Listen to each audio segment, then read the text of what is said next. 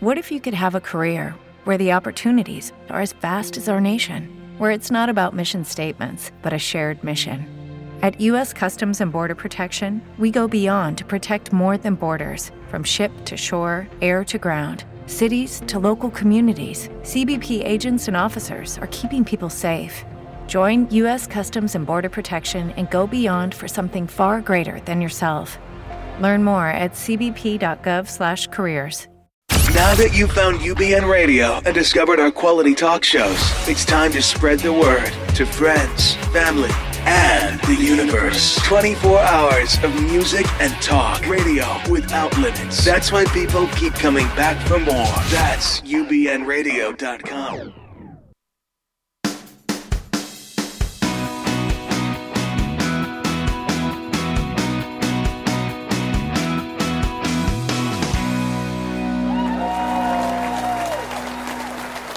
Welcome to Distill It with Richard Listens.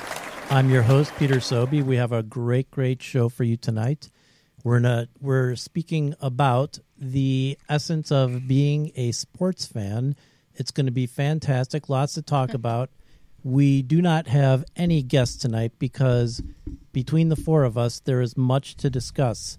So I will first introduce the amazing individuals from the Distillery Inc., Wendy and Era.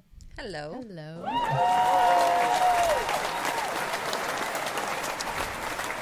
And of course, our resident psychologist, sports psychologist, Richard Olberger, PhD. we are all in the house and ready to talk about being a sports fan. So, first of all, though, it's been a, a really great and busy last couple of weeks for all four of us. And we're just going to talk about that really quick because I do notice, Dr. Richard, that you are wearing a Stanford baseball hat. Thank you for noticing, Peter. What's the deal with that? Listen, uh, I had a, privilege of going on a, a, wonderful journey accompanying Peter Sobey, our wonderful host, uh, to Stanford University approximately 10 days ago. And it was uh, illuminating in so many ways. And uh, I just want to give tribute to the Stanford University folks who welcomed us, who uh, opened doors, who made meetings happen yesterday, and uh, who were willing to like have us on the sideline for sporting events. We were just being recruited left and right. So the least we could do was Yes, it was really, really amazing. And we're going to give a little bit more details into some of the interviews we had and preview some of the videos uh, that we took on the show. But I want to make sure that we do give a shout out here on the top of the show to a lot of the people over there at Stanford that made the whole trip possible, starting with Dr. Kathleen Tarr. I was actually there because she put a symposium together for um, it was diversity in the media, and I was representing disability in media and but she's also got a great story about being a female football player and she's going to actually be a guest on our show coming up on Monday June 12th. She's going to be in studio here in Los Angeles. So a thank you to her and one of the first people we interviewed was Dr. Russ Carpenter there at Stanford. He's got a great story. Former offensive lineman turned neuroscientist, doctor and fishery expert and then fly uh, fishing to fly be exact. fishing, right? And uh, we had a couple of great interviews with a couple of the psychologists there, Dr. Anna Lembke and Dr. Lisa Post, and um, and and Dr. Lisa Post is also the team clinician for the San Francisco 49ers. So she's in there on the front line with the 49ers. Three degrees of Terrell Owens. Here we go. Again. Yes, dealing with uh, dealing with any head issues they have going on there. So that was great. And then finally, a special thanks to Alan George, who's the director of communications for football and men's golf at Stanford, and Brian Rizzo, the assistant athletics director, and of course, number 75, the big dog, Jordan Watkins, uh, defensive lineman for Stanford, who's, you know, NFL Combine's bound, man. Combine's coming up. So we got lots of great interviews with those people. We'll Good talk luck, a little Jordan. bit more about it at the end of the show, but but thank you Stanford University for your hospitality and we really look forward to sharing those interviews. So um, and also since the last time we all spoke, uh, Dr. Richard, you had the special Maccabees event. How did that go? You know, I'm going to share about that in just one minute because I want to I want to just take a moment about you know stuff we talk about as as a distillery in my practice and Richard listens and Peter and I in our journey, and and the unique thing about the way that the people at Stanford University hosted us. I just want to focus because we're always telling people get out of your comfort zone, do something you've never done, and I think it's fair to call out when people live the talk, okay? Mm-hmm. And everyone who responded to an email set up a meeting for us that was open to discussing disability, diversity, um, what it means to be an athlete, what it means to be a serious student, what it means to be a family member, community member. And the people that opened up their office, even the, the lovely uh, student um, people who work on campus as well, who opened up the media department to let us use their space. Sure. Every single person created an energy of welcomeness. And, you know, we're going to get into some of the negative parts of, of sports and fandom tonight, but – um, I'm really amazed. And sitting next to Mr. Peter Sobey here, I, I, mean, I hope he'll touch on it at some point in the show. But he was challenged, he was pushed uh, emotionally, and mm. uh, he was also made some pretty serious uh, offers about taking it to the next level, his own professional game in terms of producing, and, and, and so I was glad to be a witness to that as someone who supported me in making this show happen, all of us, and gathering it and posting absolutely. the graphics you see, inviting the guests, reaching out to everybody. So there's a lot of work that uh, that Peter does, and I was it was nice to see that returning coming back. And first, I was kind of like checking him. How's he going to receive this this pressure? Uh, but it, but it was uh, you know I hope he'll speak to it, and I'm interested to hear his experience more. But but uh, you know, I'm grateful that you invited me along, and uh, so now you know that we'll be putting you on the spot, right? yes, about totally. Five minutes. So yes, you have a lot to talk about. Prepared. Now I'm thinking about like, okay, what was all this, Doctor Richard? Where was I when all this happened? and, and I do want to say, as rivals of our alma mater, oh. USC, I'm glad they took good care of you because if they didn't, we were coming for them. You have to know. Yes. It's hard enough sitting across the, the table from you with your Stanford hat on when we have travelers, travelers with us. Yes. Very offended. Very offended. Listen, even if you're from the opponent, how you know that you give them a, a place from the cold and you feed them, and then you take it out on the battlefield. There you go. And uh, Jordan Watkins, some of his interview, told us as much. You know about what it's like. You know when people start taunting them and you know, he's a class intellectual feller, but what's it like when someone is yeah. going low? Uh, yeah, absolutely. And, and, speaking of rivals, we'll be on the UCLA campus at the end of this month, so that's going to be great. That's right. We're not actually, partisan to one team. I'll be wearing maybe actually a tour of the sports facilities there, right, along with a speech. And if we have our way, we'll have a few good interviews with some great people in the athletics department there at UCLA. Great plug. Great plug. But back to your question, real quick. Yeah. Special Maccabees was a great success. Thank you, my my dear friends here who showed up and surprised me. Uh, it means a lot when you're when you're working hard on something and volunteering to have people show up and Absolutely. and just support.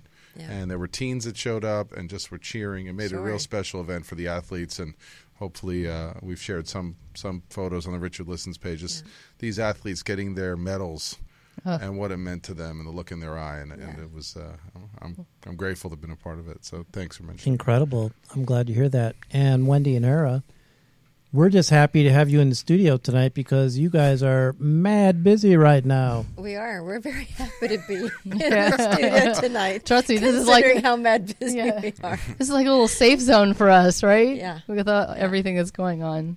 So and Wednesday what, night, yes, Wednesday night, Wednesday night, six to nine p.m. The Beverly Wilshire um, Hotel. If you all ha- out there have nothing to do, and we do have a graphic Jarvis for this, the Fashion Setters Gala. Yeah, and we'll post it at the end as well. FashionSetters.org. Now, there it is. Now, uh, Aaron and I don't tend to do anything unless it has some sports related to it, and we're very excited to say that there will be five current NFL players walking the runway and Terrell Owens will be there receiving uh, an award from the gala committee. So if you don't like fashion but you like sports, you can still join us. There's still tickets available, yep. and we'd love to have you. And if you and like comedy, uh, oh, and Eddie Griffin, I, yeah. Eddie well, Griffin not even that. I think you've hired me uh, volunteering to be security, security for that's NFL. True. So if you want to laugh, exactly. if you want to laugh after the Eddie Griffin set that he's going to do, famous comedian Eddie Griffin, yes, And uh, we had the graphic up there, but for more information or tickets that are still available, Yeah. just go to www.fashionsetters.org Yep. Thank you for that. and uh, get all the information. We'll post that that graphic at the end of the show as well. Perfect. So uh, tonight's show, we're talking about fans, and speaking of fans, we have our uh, our fans of the show, the Seaville crew, Sean Miller and AJ Collier, Yay! are tuned in already. So a, week, a week without them would be really devastating, actually. I know. Actually, it's too bad. Sean's coming into town tomorrow from he lives in Ohio, and he'll hmm. be in town tomorrow. I was like, dang, if you got in today, you could have, you know, like sat Hung with us. sat around. We'll find a way. yes. So welcome, Sean and and AJ, and it looks like my friend Peggy Dunn has checked in, and we have a lot more eyeballs on too. But those are the only ones I could see right now. So if I'm not mentioning you, it's not because I'm being partial. It's just the names I see right now. But don't forget to go to www.facebook.com slash Richard Listens and uh, and make a comment. So even if you're watching on UBN, maybe open up a new browser and go to the Richard Listens Facebook page, ask a question, make a comment. We'll we'll totally check you out. Hey, Peter, maybe people can uh, tell us who their favorite sports team is. That would be awesome. Yeah. So if you're out there, let us know your favorite sports teams and or if you have any great experience about being a fan, be it for a pro game, an amateur game, high school game, your kids game, anything like that. We're definitely definitely interested in hearing that story. Yeah. So moving on to fans and every show we also have to you know talk to Wendy about her new hat for the show. so it's actually obvious to me like you've actually got a rival hat to me. I'm wearing a brand new Los Angeles Chargers hat and you have the Los Angeles Rams. That's hat. right. Go Rams. So you are a Los Angeles Rams fan. I am from childhood. It was devastating when they left the city um, because I went to games from the time I was about five or six years old. So, you know, Pat Haden had my Pat Haden poster in my room, and that dates me a little bit. But yeah, I'm I'm a total Rams fan. And that's great. That'll be a topic I think we might touch on a little bit later too. Is how when a team transitions to a new city, you know, how does that affect the fans and their fan base and support and stuff like that? So we will get into that later. Richard, you're wearing your Stanford hat, paying props to them. Like I said, I've got the LA Chargers hat because I did want to get into that topic. And Era, your hat is new and interesting I for a lot of us. all decked out in the official gear for the Croatian national soccer team. What's the team name? The Croatian national soccer team. That's it. but I love it. And like we said earlier, you know, like my family heritage is Montenegro, so Yeah. I've got to get some Neighbors. of the Montenegro team gear. Yeah. But I do love that because, you know, in America, Wendy's got some numbers for us later, but soccer is like what did you say, three percent of the of total fan sports in the? U.S. But if you go but worldwide, worldwide, it's the though, number one. Yeah, Yeah. number one across the board. Yeah, no question. Although once again, Wendy will be going into the details, but I think you said kids soccer is big because uh, Major League Soccer in the U.S. is the highest percentage of kids from two to seventeen that are fans or that watch. So yeah, from a kid's perspective, it's it's a big one. right, which kind of bodes in the future in America. I think soccer is going to be getting bigger and bigger and bigger. I have no doubt about that. And AJ, he's a Chicago guy, so he's calling out for the Bears, the Cubs, the Blackhawks, and of course, the Chicago Outlaws. Everyone knows and loves the Chicago Outlaws, right? Hey, Love, crickets. love them. Is that Crickets their soccer Actually, team? I'm thinking like the Chicago Fire. I thought. Yeah, isn't well the Fire is that an old soccer team? Oh boy, I'm wondering are the Outlaws like the arena football team? I should know this, but maybe. it kind of sounds arena-ish. I'm sure AJ will follow up and let us know. So I think to get things started, Wendy also has a lot of great research and articles about being a sports fan. But since we touched on it, I think let's just go ahead and start with some of the facts, Wendy.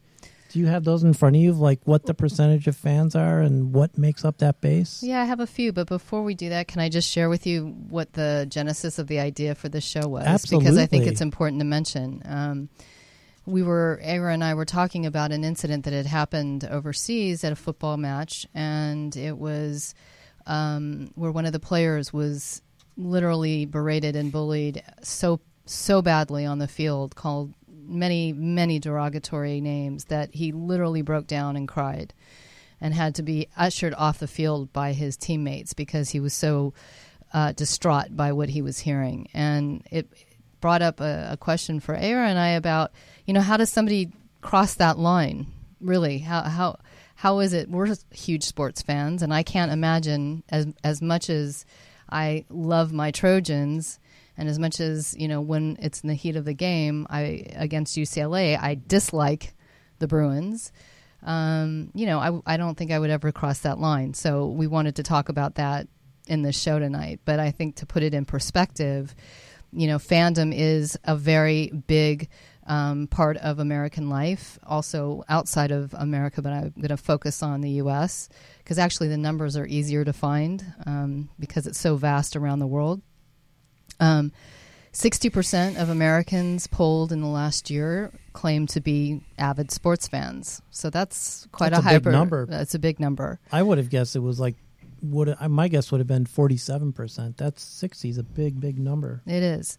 Um, and fo- and football is actually by far and away the most watched sport, the sport that fans connect to the most, the NFL, which I thought was very interesting. The difference is something like f- from 47% to 12% for baseball. So wait, are you did, are you serious? yeah, Foot NFL is forty seven percent and baseball is twelve percent, yeah. and that's number two. And that's number 2. wow. Yeah. So it's, you know, definitely uh, as Americans, we are, you know, very connected to the NFL and, and as a sport. And uh, I wonder how much of that shifted after the steroids era. Right. well, I can tell you, For report. baseball, you yeah, for baseball. Right. I mean, Oh. that was like America's religion for a long time. well, it's interesting because um, the number of sports pa- fans um, didn't drop in over the last 10 years by maybe a percentage point or, or just a little bit, and NFL has always been in the lead. So, interestingly, um, most people who claim to be sports fans are between the ages of 35 and 55.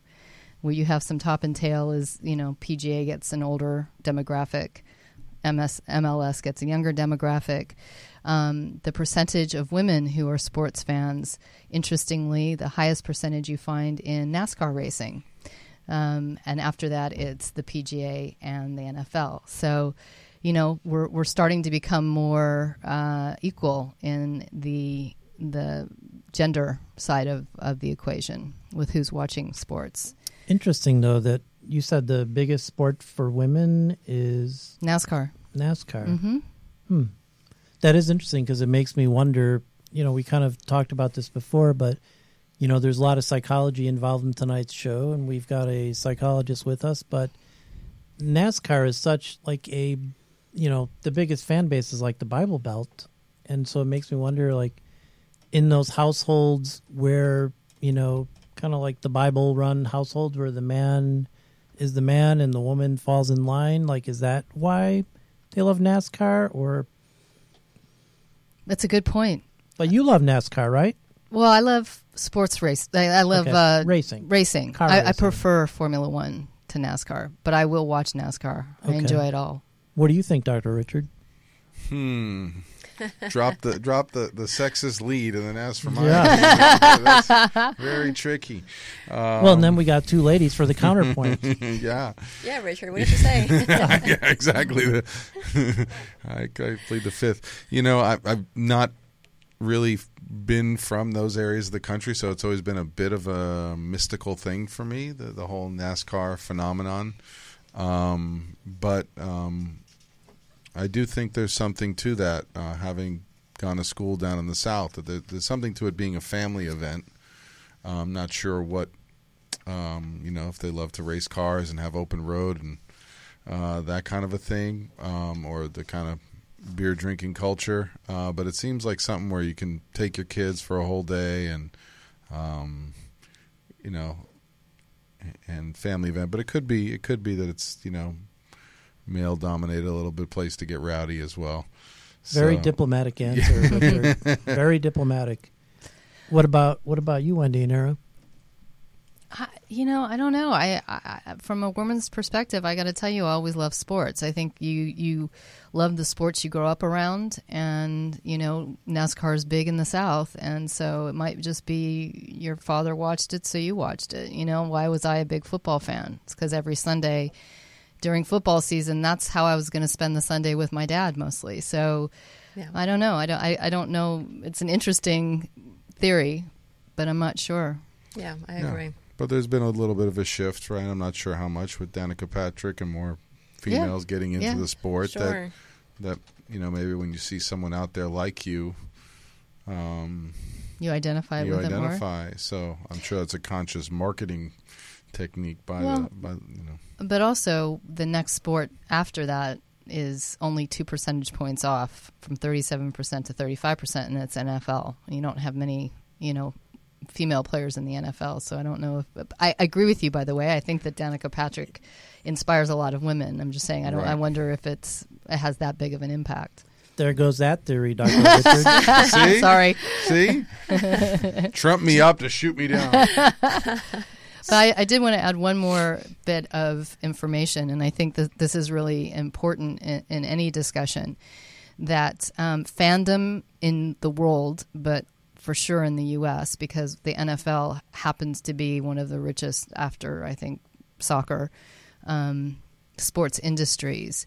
Fandom is huge, big business. I mean, billions Right. and billions. I mean, you can see by the paraphernalia that we have sitting here. We've all spent money on, you know, our logo shirts and hats and things like that. And also from a uh, a beer sales perspective, which we can talk about in a, a few minutes about how alcohol affects fandom, um, sometimes the negative.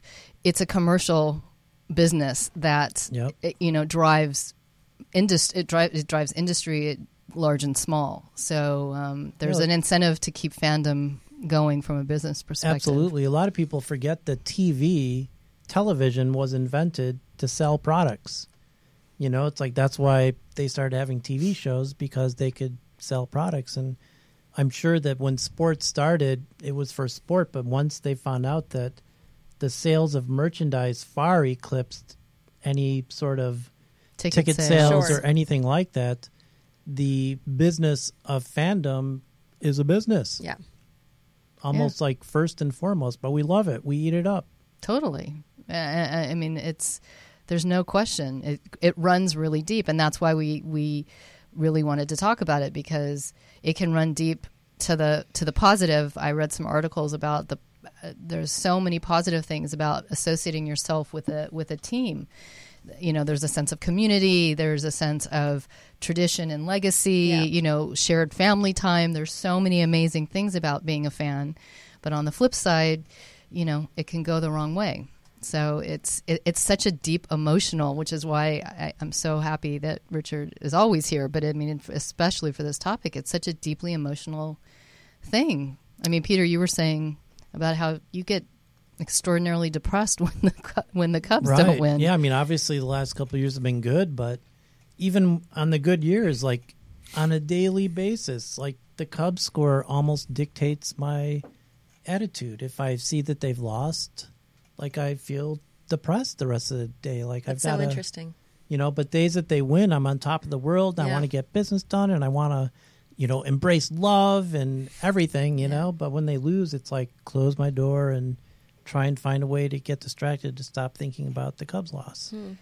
I want to make sure AJ addresses that in his comments, but before he I'm does, sure he will. No, but I'm curious, Richard. Like, I, I- I mean, as a fan, I love my teams, but you know, I can't say I'm as ex- I'm not, this is no critique, but extreme as Peter, where I, it rules my day. Why? Why do people get so emotionally driven by their teams? I'm going to answer you not in the way you want me to answer you. That's beautiful. You know, as Era, you're, as you're, talking. feel free to beat him up afterwards. I will. okay? She likes I it. will. She's, she's, it's an angry laugh. She's, I'm making the, notes. The, fi- the- are, notes. the, are the fists clenched? I can't see. So, you know, the thing is, as you're talking about that experience of, of fandom, Yeah. I started to think about, you know, my inner fandom. And I started thinking about, like, you know, we used to turn the radio up and the TV down. You know, it's like I got passed on this old school fandom.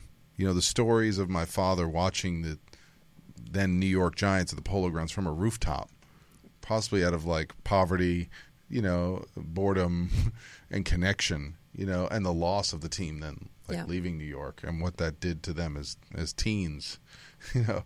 So, you know, you, these these stories of like this deep connection as a as a kid to belonging to the team and um, the thing that your friends could do to be more, have a purpose or a place to go, and excitement. Like Yeah. let's climb to the top of that building to go. Right. Maybe we'll see some of the game, you know, or to be around, you know, my father and his friends as they turn the radio up, and, and I think it was Bob Sheppard who was the Yankees announcer as well, if I'm correct, uh, was the New York Giants announcer, play by play, and it was like your great grandfather. I mean, you went to the game Yeah. and you'd be freezing, and he'd be like, you know, first down, ball ball, you know, and it's like, and it was like, you know, you just wanted to hear that voice. So there's something very, um, yeah, deep and connective about the experience of connecting to these figures, even the ones that represent the team, even symbolically, like I'm sure it was like for Dodgers fans and, and Vince Scully about just Sure. hearing the play by play. Love it. I would watch. I would rather listen to Vince Scully on the radio than watch it on Absolutely. TV. Yeah, but you know, I think to answer your question in a roundabout way, so that's some of my own experience, and and I will. It doesn't take people asking me very few questions about, you know, here I am out here 15 years, and why do I love the New York Giants? And and you know, yes, I suited up versus my friends in high school and middle school, and they were the Jets and we were the Giants, and some great battles ensued. But but I tie it to like getting on a bus in New York City, going with my father in the freezing cold, sitting next to complete strangers needing to huddle up, Having to figure out how to cross the tunnel without the wind knocking you 15 yards one direction. Yeah. You know, and that kind of a survival experience of like we roughed it to be there as a witness Yeah. for our team. And, and you suffer with them and you win with them. Sure. And depending on your culture, Yeah. you have a little bit of both. But it's as if you've been along the journey with them uh, over time. And um, just creates a profound sense of belonging, a sense that, yeah, that your, your, your family is not, uh, doesn't stop at your four walls of your home. Right. Um, and when your team has success, it doesn't matter what's going on in your family. Uh, you know, you can in New York, in you know, you can get on the train and it's like you're opening the paper and people are talking and and it creates this culture of socialization, at least amongst men. It gives you, a, comp- you know, anybody who's a Giants fan instantaneously. I think I'm accepted. So a, an acceptance, Acceptance, factor. sure. Yeah, that's a big one. You are not your family's socioeconomic status. You are not uh, your own personal or your familial depression or anxiety Sure. or conflict between your parents or your grades at school at the time. I mean, you have something that is yours. Uh, when you talk about having things on the wall, I mean, it's really like the first symbols you see in your identity daily. It's a reminder.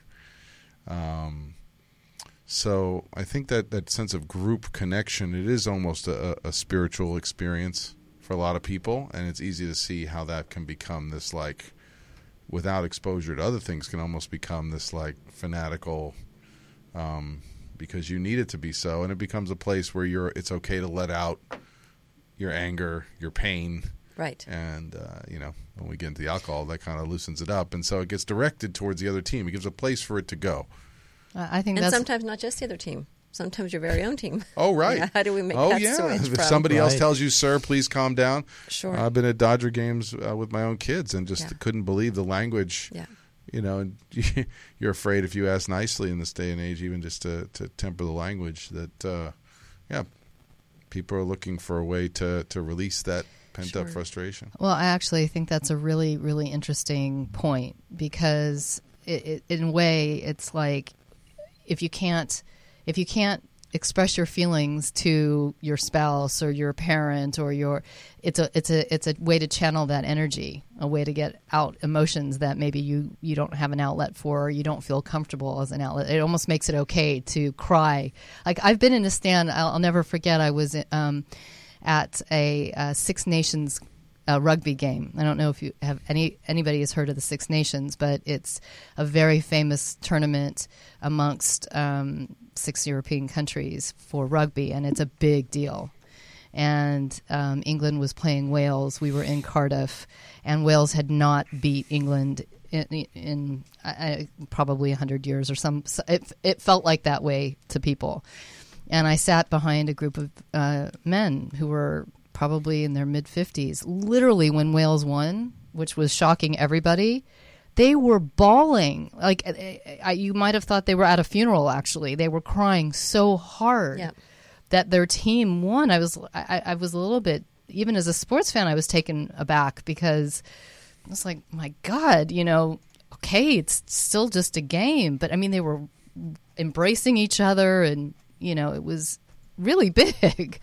So I, I find it to be really fascinating that that is almost like an, uh, an acceptable emotional outlet. Like you can cry in front of your mates if your team wins or loses, where you can't do that if, God forbid, something happens in your life that's stressful or you know, right, like anxiety yeah, if- producing. If you like broke up with your lady, you wouldn't go crying to your mates. Sure. like, "Oh, you Exactly. big baby. Exactly. But if your if your team wins or loses, it's absolutely acceptable to do that. Oh, the beauty and maybe what's inspiring kids to like more and more soccer is, I mean, with the, now with the cameras, the close-ups in the World Cup of showing Yeah. the people that, I mean, how far they must have traveled and how much it, it's almost like a religious journey to Jerusalem or or Mecca. I mean, people have saved up, people are there.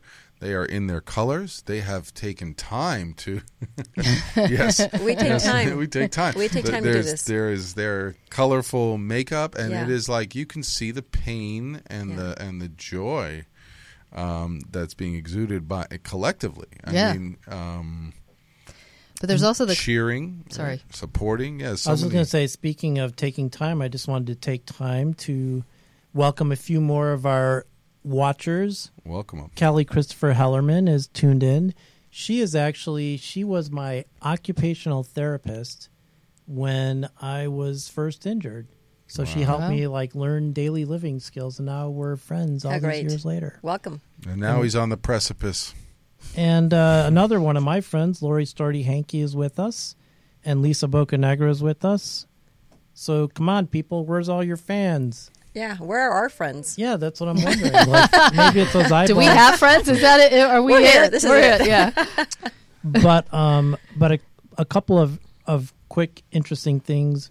Lisa Bocanegra says that one of her favorite memories was they had gotten they had won tickets from Blockbuster for a Chicago Bulls game, but they were Yeah. up in the nosebleed section, and a kind gentleman next to them let her kids use his binoculars to watch most of the game, and that's cool. That that's kind of like one of her fond memories of being at a game and was the kindness of a stranger like that, and um, and getting back to just kind of wrapping out the stats of fans, we have found out from AJ that the Chicago Outlaws are a semi-pro box lacrosse team that plays in the Continental Indoor Lacrosse League, I cannot believe we did and he's their that. head coach. Ah, Love it. Hey. Love it. Go So AJ. go. Sorry, Go Chicago Outlaws! So our biggest fan, and we let him down by Ah, not knowing that's it was him. He's educating us. That's Send us some fan gear. We'll wear Yeah. it next time. Make up for it. yeah, totally. We'll wear Chicago Outlaws gear. and he also mentioned that you know his fondest childhood memories involve attending and watching games with his pop and his family, Yeah. and um, and you know that growing up on Sunday was for church, football, family, and food, not always in that order. Yeah. Yeah. Wow. Now you mentioned one thing. I'll, I'll I'll say another very so share interesting. with us your favorite fan story when you were a kid, please. If Yes. you're, if you're listening. Definitely. Oh. Um, there was also another interesting stat that I read that um, they've done some studies to look at the incidence of cardiac arrest after major games. I kid you not. and and they and one of the the studies cited the um, the 1980 um, Super Bowl game against the LA Rams and the Pittsburgh Steelers that I actually happened to have been at. And they said that the incidence of cardiac arrest after that game, after the Rams lost, although it was still a really good game, um, was higher than at that same period of time a- a- a- of the year any other time. I love it. So there's actually fans can really, I mean, hurt themselves Yeah. physically, like it. And the opposite, I think the central um, premise behind This Is Us, the new TV show, is that Oh, such an uh, amazing show. I that the couple has restroom Yes. fun times Yes. after the victory Yeah. There you go. and But wind they- up Oh, conceiving. But they did say, conversely, in cities where the teams win, Mm-hmm. the cardiac arrest levels go down. Right. So it's it's amazing again how much sports impacts us, both mentally and physically. That it's such a it's so core to who we are, to who many of us are. Not everybody's a sports fan, of I course. want to know how many babies are going to be born in was going to Chicago say in July. exactly. Yeah. like, there's got to be stats about that. Like yeah, like Yeah, in July all the Chicago babies, and then what in October all the Boston babies. Yeah. right. I mean, yeah, like combining the thought of sex in the bathroom after a victory and Yeah, and look at the Patriots have won several Super Bowls, so those I are large gonna- families now. Well, Right. they do, don't they? Normally, at like um, they always do a little segment ab- They about do. babies born after the Yeah. Super Bowl. Yeah. Yeah. I can't remember when they show it, if it's at the beginning of the season or whatever. But you know, there's always a you know a number of babies that are born post Super Bowl. So Yeah. I wonder if anyone out there has a story of their parents telling them they were conceived after a sporting victory, or if your kid was conceived after a sporting victory. That'd be really fascinating. So, So moving Yeah, on, 'cause moving on. obviously none People of us have that a that. yeah. We'll not be discussing So- those details. so let's let's move on. Wendy, you read a very interesting article. Can you uh, talk about the book and author that was cited and some Oh. of the things that were mentioned? Peter, find the author for me so I say her name right. The Oh, book yes, is called. The book is called Fanaticus and it was written by a producer from ESPN after she experienced um, a very harsh um, rea- retaliative um, attack on her based on writing an article um, about Terrell Terrell Powers and right Uh, in uh, uh, in Ho- Pryor. Ohio Pryor. Pryor. Yeah, Sorry. Terrell Pryor. It's uh, just Justine Gubar. Thank you. She's a ESPN Outside the Lines producer, and the book is Fanaticus: Mischief and Madness in the Modern Sports Fan. And what sparked her researching and writing this book was this experience where these fans literally were um, sending her death threats because she happened to be visiting the city they were in, and um, a local radio station host was so upset with what she did they actually gave out her phone number and the hotel she was staying at and her email address and people were very abusive. And she wanted to explore when fans go bad and, and why they go bad. Um, and it wasn't just in the us she explored this um, culturally all over the world and found some very interesting um, uh, information about things like uh, herd mentality you know um, and this is something that we saw when we were talking about what sparked this conversation is all of a sudden you have a couple of people sh- shouting negative things to a player on the field and all it, it becomes a big you know everybody's doing it and it gets out of control or fighting or what happens when you know your favorite team wins um, a championship and then you tear down a city Right. And you're Which shocked makes no after, sense. You're shocked afterwards Yeah. at your own behavior. Yeah, you just would never have imagined that this is how you would process something like that. and I don't understand it. I mean, I honestly I don't. I, we're huge sports fans. When you know when our teams win, we don't want to actually destroy things. Like we we're very that's- excited that's about it. what's So fascinating for me, I think, because for me, it's always been being a fan of the game of the sport. You know, and even even both in terms of growing up and hearing what I heard from my parents, my family, those around me. It was always learning the game and learning what principles the game was going to teach me. And even now, when I sit and watch sporting events with my kids, it's always about reminding them of what these these sports teach you: the, the discipline, the endurance, the being smart, the taking the time to take the right shot, to wait for the right shot. It, and yes, of course, I think anyone that knows me knows I, I, I my team is on the field or on the court. I, I am very much there. This is my team, and I am invested 100%. Um, but I, I never hate the other team. Yeah. You know, and I, I've been at those events when my team has lost big time in USC, University of Texas, over a decade ago. Still and haven't gotten being, that Being one. at the Rose Bowl heartbroken. But in the thick of it, feeling so much gratitude for being able to have witnessed such an incredible game. That the, the sporting event itself was so much more important for me than whether or not USC won. you know and so i'm always fascinated by how it is that any of us can make that switch that it somehow becomes about hating someone or something more than it is about appreciating the the sport that you're actually able to witness at that moment That's an interesting dynamic. Dr. Richard? A couple things come to mind. You know, it's like social psych 101. They teach a couple couple concepts. You know, one is you know like the bystander effect, which is like people will will walk by atrocities going on, let alone you know when their team is won. Yeah. They- We will justify and not respond to some things that we probably should as human human beings because hmm. we feel, hey, it's somebody else's job. right So, you know, some of that is just kind of human nature, but we should uh, be curious about that in, in ourselves and, and, and how we would act in the worst case scenarios, even involving our own kids and sports teams, Yeah. about what will happen when you walk by and somebody from the losing team says something really nasty and insulting. It, it, is, Sure. it is an interesting moment, and, and I had one of those moments a few weeks ago in Riverside, and I knew the kids were upset. I knew they were hurt. I'm sure they were disappointed. Um, but it's not always to keep, you know, it's not always easy to keep that when somebody is kind of getting into your personal space and Yeah. challenging you. You know, the other thing is uh, this de-individuation. I mean, they've done all these studies, you know, at Stanford and the Zimbardo prison effect and things where people, you know, play this, will get into a role and play a role to the point of causing harm to other people. yeah You know, they'll they'll administer electroshocks if they believe you have authority and you're telling them you should elect, you know, shock a random person for no good reason. sure So, you know, especially so if we're giving authority to the NFL players, we're giving authority to people wearing the jersey and we see them behaving a certain way. Yeah, we may be likely just to follow in. Why? Because it's it's we're not thinking. yeah We've Yeah. tuned it off. We are so into that identity Yeah. or what we think is the excitement that it's just an out of control expression to the point of destruction.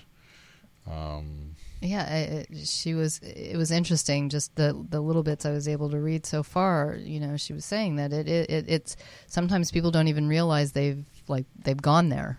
You know, like all of a sudden they find themselves swept up in the in the moment, and all of a sudden they're they're the crazy fans that are beating each other up.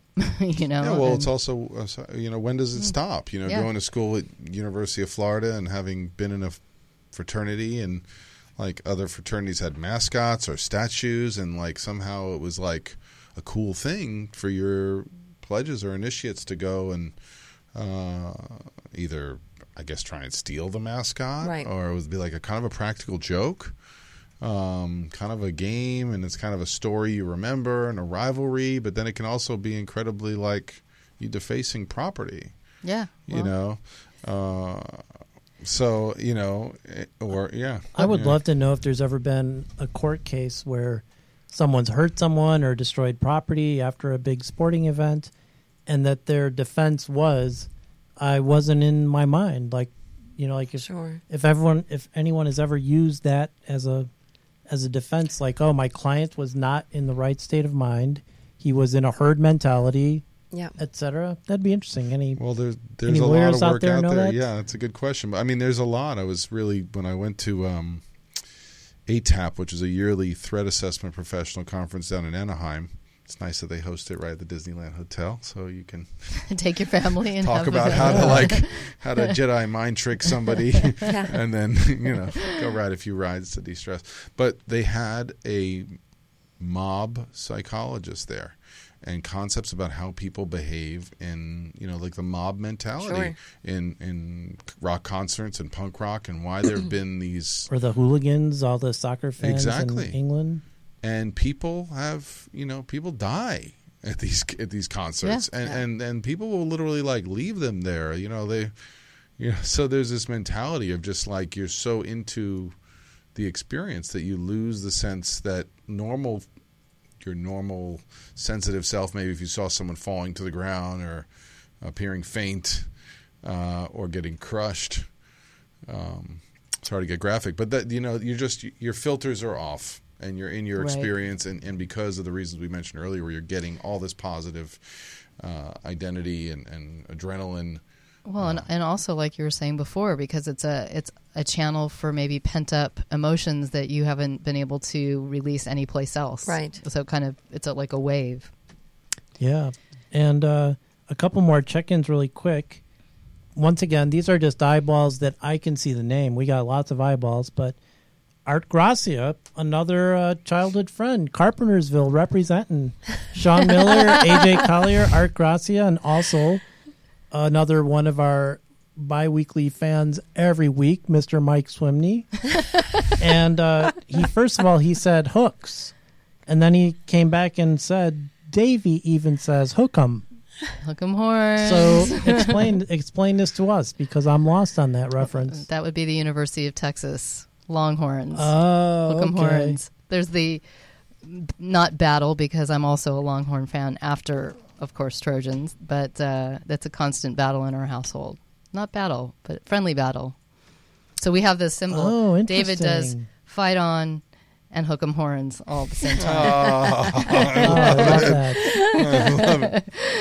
and um, so our scholar and box lacrosse head coach AJ Collier has said that there was a father and son that ran onto the field at a White Sox game and attacked a coach, and they tried to use the defense that they were Is that right? that they were not in their right minds. Sure. Yeah, I'm sure it's happened many times.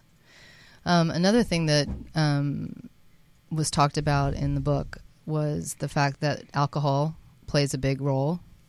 Um, and again, we were talking about consumerism before.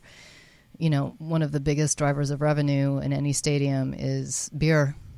And Yeah. so, um, you know, there are, of course, regulations about how much and when they stop selling and all of that. But you know, eh, we've all been there. We've seen people down what eight pints of beer Yeah. in a single sitting, and it's bound to have some effect on on your filter or whether or not you're going to actually, you know, go one way or another in terms of of how your fandom is expressing itself on any Yeah. given It's your day. limbic system. I mean, your your your thought process, your executive functioning is being shut down literally. Yeah. So you're not thinking, and if somebody does something you don't like, or you know, it's very much.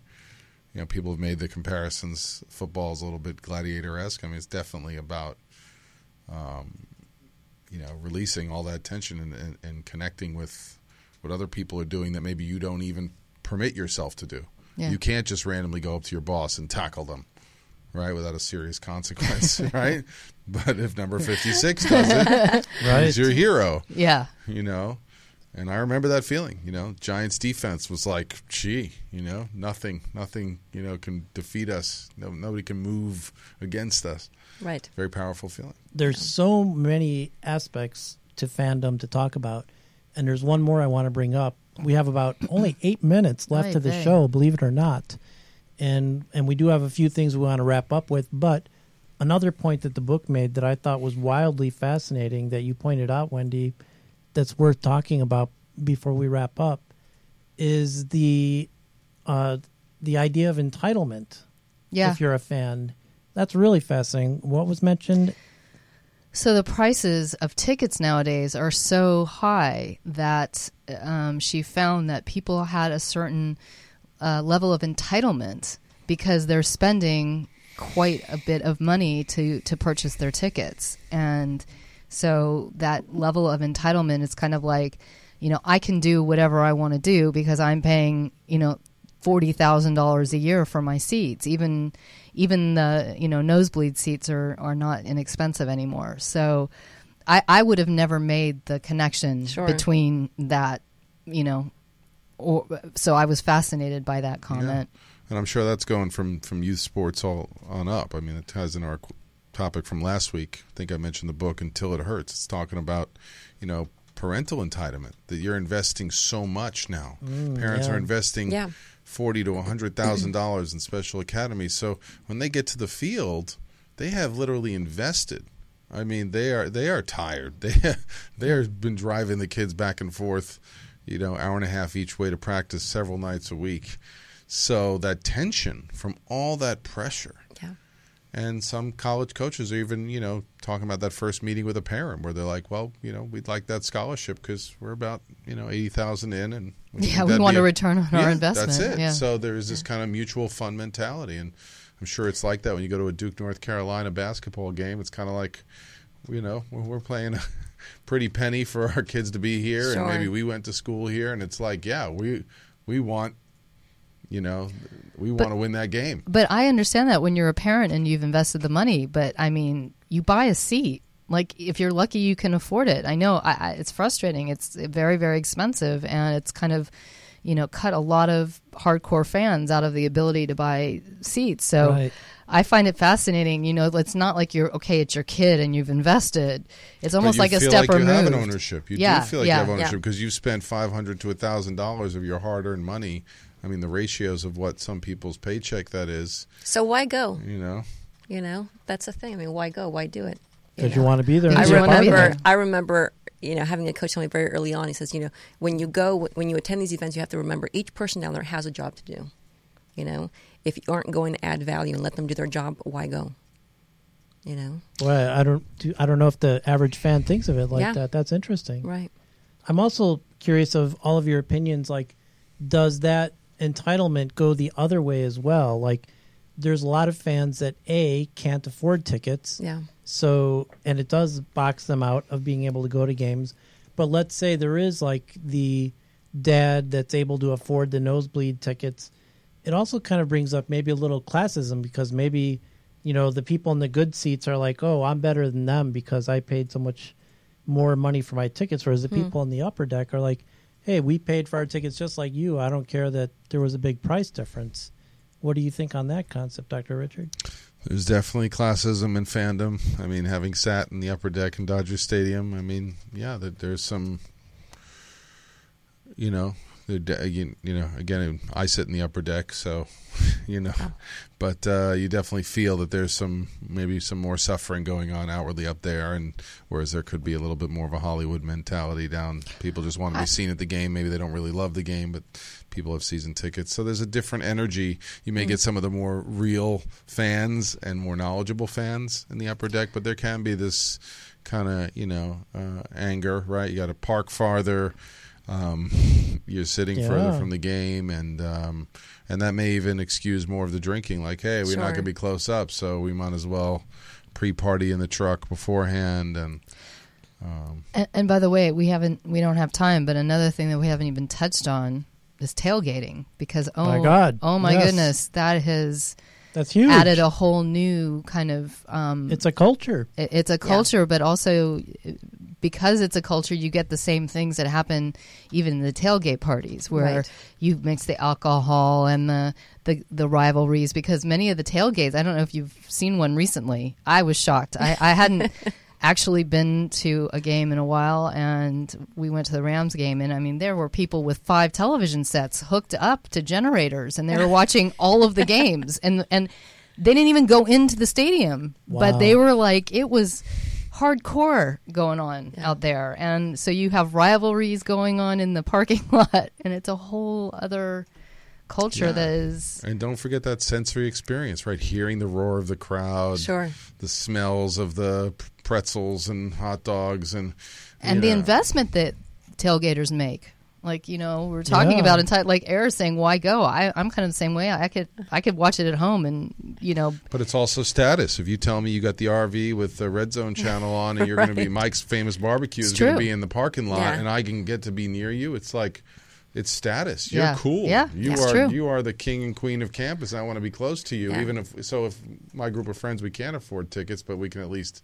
oh we got to find some tailgaters to come in and talk to us because Yeah. it is just fascinating And there's a me. whole culinary world of the tailgaters. You Sure. know, like, they did a whole top uh, not top chef a whole chopped yeah, chopped with like uh, tailgaters. with tailgaters It was, uh, Yeah, yeah I'm a big chop fan. Yeah, I saw that. yeah Okay, another show. Yes, we only have about three and a half minutes left. But one thing, when you did mention Hollywood fan, that drives me nuts is I'm a Chicago Cubs fan. You go to Wrigley Field, everyone's there before the first pitch, and everyone's there till the last pitch at the bottom of the ninth or top of the ninth, mm-hmm. hopefully. And you're in- shocked we don't do that here in LA. Yeah, in LA, it's like no one gets here till the third inning, and they leave after the seventh. Yep. You inning. gotta be traffic. crazy. traffic yeah, traffic Yeah, gotta Yeah. be traffic. But it drives Got to me get out of that parking lot. There's no public transportation here that really works effectively for Right. sports fans. Except, Yeah. you know what? Actually, Coliseum is doing pretty well. So Yeah, now we'll see how is it the Carson Center for the Chargers? How they do with? They're kind of right there in Inglewood, so they should do really good with public transportation. Mm, Carson's right? farther south. They're going to be. Oh, down right. I'm thinking South of the Bay. Forum. Right. I just love it when the Knicks come to town because all the New Yorkers come out of hiding and the ticket prices go up. They they know that we're waiting to show our New Yorkness in the parking Right. lot. You know, it's Right. like, oh, I didn't know you were from New York. We've worked together for four years. You know, I love it. So anyway, so much more we could talk about. We only have a couple minutes. We kind of talked a lot a lot about our Stanford adventure, but I want to make sure that we spend a moment to mention that you had spoke about your son's soccer team and And real quick, good luck, Garrison Reese Chase tomorrow Yeah, night. that's Yes. right, Garrison. Oh my God. Good Garrison luck Chase tomorrow, tomorrow night, will be the filming. So get So ready, great. pull form. yes, But- and that's the filming, so it'll probably air like in another month July. or two. no, he said it was like June or July. Okay. Yeah. So yes, go Garrison, and then yeah, Richard mentioned your congratulations to Mikey, right?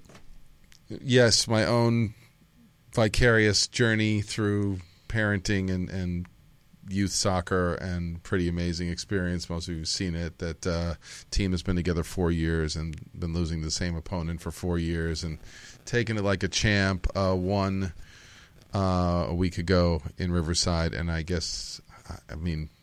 It technically was Southern California, but since there's no California teams left, I think they're technically kings of California Nice. Yeah. and they'll be going um, March 25th to play in Carson City, Nevada, and the Western States Championship. So great. So it is. And if you could put that graphic up there again, Jarvis, our amazing engineer. thank you. We have the team picture there, and they are trying to raise funds because not everyone on the team can afford a trip to Reno, Nevada. It's going to take a lot. So, no, some of these kids, the parents have yet to been to a game, um, and uh, you know, I know you guys have important causes out there. There's important things in the world, but even uh, small bits, they're matching the money, so it'll help pay for a nice van to get them there, the eight-hour journey, and a so we have the email address right there on screen. It's AYSO78 fundraiser at gmail.com is the email address you use to PayPal any little contribution, and it's all matched. So it's going to be amazing for that group of kids. Congratulations again. Thank you. I'll Yep. be sharing about it from the road. And one more plug: if you can get the logo or, or the uh, Jarvis, the uh, fashion setters up there one more time, just uh, give us a quick little thing, Wendy and Era, about the big event Wednesday night. Wednesday night, Beverly Wilshire Hotel, 6 to 9 p.m. FashionSetters.org for tickets. Amazing! Can't wait to hear about that in our next show. And there's going to be a lot to talk about. That's going to be a really great thing Yep. to talk about. So. I want to thank everyone for tuning in and for all our contributors, for the Seaville crew who joined us again. In the and Come the- on, friends of ours. I know, Peter, Peter's crushing us here. And um, we will be back live two weeks from tonight on Monday, March 20th. And thank you again. Make sure to to uh, if you can contribute to Richard's son's team, great. Contribute to the fashionsetters.org event, great. And be looking on the Richard Listens Facebook page, and we'll be posting more information and the interviews from our Stanford trip, so you can kind of get a handle on what that was all about. we want to hear from you. We want to know topics you want to hear. We want Yes. your input. Yeah, so we do not accept crickets. So definitely in the in the comments on the distillery page, on the Richard Listens page, on the hopefully soon Distill It Facebook page. Uh, get your act together, Peter. Uh, but definitely thanks for watching and listening and contributing, and we'll see you in two weeks. Thank you. Bye.